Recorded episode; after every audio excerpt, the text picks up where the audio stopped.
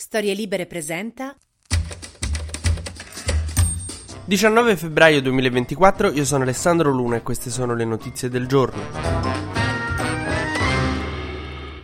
In Russia è ancora mistero sulla morte di Alexei Navalny, il principale oppositore di Putin morto venerdì in una colonia penale vicino al circolo polare artico. Mo adesso mistero, insomma, è un mistero perché abbiamo deciso che lo vogliamo chiamare così. È un po' come tipo, come mai zio ha lasciato tutti i suoi averi a quella sua collega di cui non avevamo mai sentito parlare prima? È un mistero. Ecco, così con Navalny. Adesso il suo corpo, insomma, all'inizio non si trovava, adesso pare che l'hanno trovato in un obitorio lì in, vicino al circolo polare artico. Non non lo fanno vedere alla famiglia, ci sono delle testimonianze che dicono di averlo visto con dei lividi che sarebbero compatibili con delle convulsioni che potrebbero venirti dall'avvelenamento, che appunto non sarebbe nuova come cosa. Comunque, insomma, se era morto tranquillo, eh, non so come dire, ce lo facevano vedere, facevano vedere il cadavere alla madre, poverina che è andata fino là al circolo polare artico e l'hanno rimandata indietro. Evidentemente, se non lo fanno vedere, qualcosina di strano c'è. Cioè, Putin col corpo di Navalny in queste ore mi ricorda molto io con il mio diario diario che diceva mamma no non ho compiti per domani. Sì fa vedere il diario. No, no,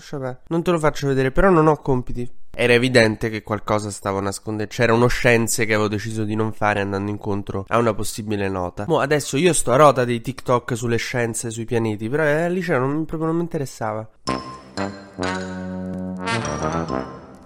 però ecco, forse una consolazione Navalny non l'ha avuta, ma avrebbe potuto averla se qualcuno gli avesse detto che la sua morte avrebbe messo in difficoltà Salvini. Questo io ve lo dico, se mai dovessi, non so, per qualche ragione morire, vorrei che la mia morte fosse un qualcosa che mette in difficoltà Salvini, qualcosa che contraddice dei suoi tweet. Perché? Perché Salvini ha sempre preso per il culo Navalny, dicendo, ah sì, oppositore oppositore, ma quale dittatura? Aveva descritto l'arresto di Navalny una montatura, che montatura stava in galera, cioè, vabbè, poi c'è pure è morto in galera, quindi complimenti sempre a Salvini per la delicatezza con cui tratti temi importanti. Calenda ha lanciato una fiaccolata in onore di Navalny per ricordarlo in Campidoglio, che ci sarà oggi alle sei e mezza, tra l'altro se ci siete meglio. E hanno aderito tutti i partiti, insomma, del, del fronte, come si dice, ragionevole, quindi insomma PD, Terzo Polo e via dicendo. Poi Forza Italia, poi Fratelli d'Italia, alla fine era rimasto soltanto Salvini che non aderiva a sta fiaccolata e ha detto vabbè andiamo, e ha spiegato perché la Lega è contro la guerra e speriamo speriamo che questo sia un anno di pace. Uh, non hai capito un cazzo di quello che è.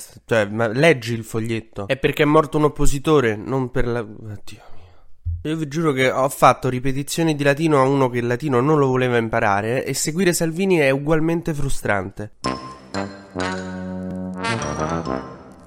Tra l'altro la situazione della Lega non è così facile perché c'è sta il vice di Salvini, Andrea Crippa, che se possibile è ancora più matto di Salvini, che ha detto che non si sa ancora le cause della morte di Navalny, quindi bisogna aspettare, essere cauti perché loro sono garantisti. Coi neri no, coi neri subito colpevoli, però con, con Putin sì, sono garantisti e anzi ha accusato il PD di essere giustizialista perché ha subito additato Putin come colpevole. Nel frattempo i radicali raccolgono delle firme che mi sa che io firmo e forse invito pure voi a fare la stessa cosa cosa per intitolare la via dell'ambasciata russa a Roma al Navalny, di modo che l'ambasciatore russo ogni volta che si deve far spedire un pacco dovrà dire questo lo mandi a via Navalny. A via, scusi? No, Molto bello, cioè è tipo come se poteste intitolare la via dove abita il vostro ex a voi. Ma nel frattempo ci sta un'altra questione che si apre, che è quella delle regionali in Sardegna, che stanno praticamente facendo esplodere tutte le alleanze. Cioè, veramente la Sardegna non aveva mai avuto sta rilevanza. Assurdo, perché sta facendo scazzare malissimo Salvini con Meloni, proprio che si odiano per sta roba della Sardegna, perché Salvini voleva ricandidare il suo governatore Solinas, che purtroppo è stato indagato e quindi Meloni con grande dispiacere ha dovuto dire ok, allora allora niente più Solina, smetto il mio candidato che è Truzzo. Nel frattempo Schlein e Conte stanno cercando di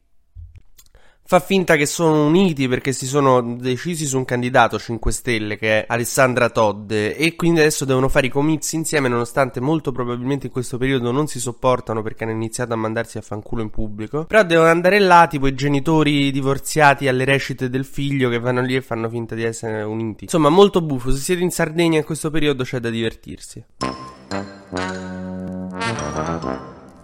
Ma facciamo un breve consueto giro sugli esteri. La Russia torna a parlare di bomba atomica, ma così come mia madre parlava di collegio ogni tanto quando noi non ci comportavamo bene, poi sai che non lo fanno. Nel frattempo Biden dice a Zelensky che presto gli arriveranno 60 miliardi, però non si è capito bene come perché il congresso americano continua a essere bloccato dai trampiani che non mandano questi aiuti. Intanto Putin ha detto che l'Ucraina è una questione di vita o di morte non per te, però sì. Nel frattempo, sul campo di battaglia, i russi hanno finalmente preso, finalmente dal punto di vista loro, preso la città di Adivka, che è completamente distrutta. Era una delle città del fronte dove si combatteva da tanto tempo, come Bakhmut. Ed è appunto la seconda impor- importante vittoria dell'esercito russo da non a questa parte dopo la presa di Bakhmut. Nel frattempo, Netanyahu ha detto no agli Stati Uniti sulla creazione di uno Stato palestinese, però ha ribattuto con una bella idea, devo dire, una, una trovata così. Dice allora, non riconosciamo lo Stato palestinese, però, però, stammi a sentire, però, vietiamo ai musulmani di andare sulla spianata delle moschee durante il Ramadan. Eh? Che dici? Ideona? No, io veramente non so che cazzo c'è nella testa Netanyahu, sinceramente, perché... Cioè, lo sai che li fai innervosire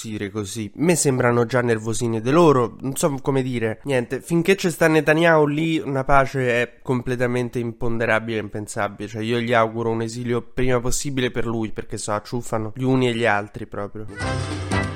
TG Luna torna domani mattina, sempre tra le 12 e le 13, su storielibere.fm.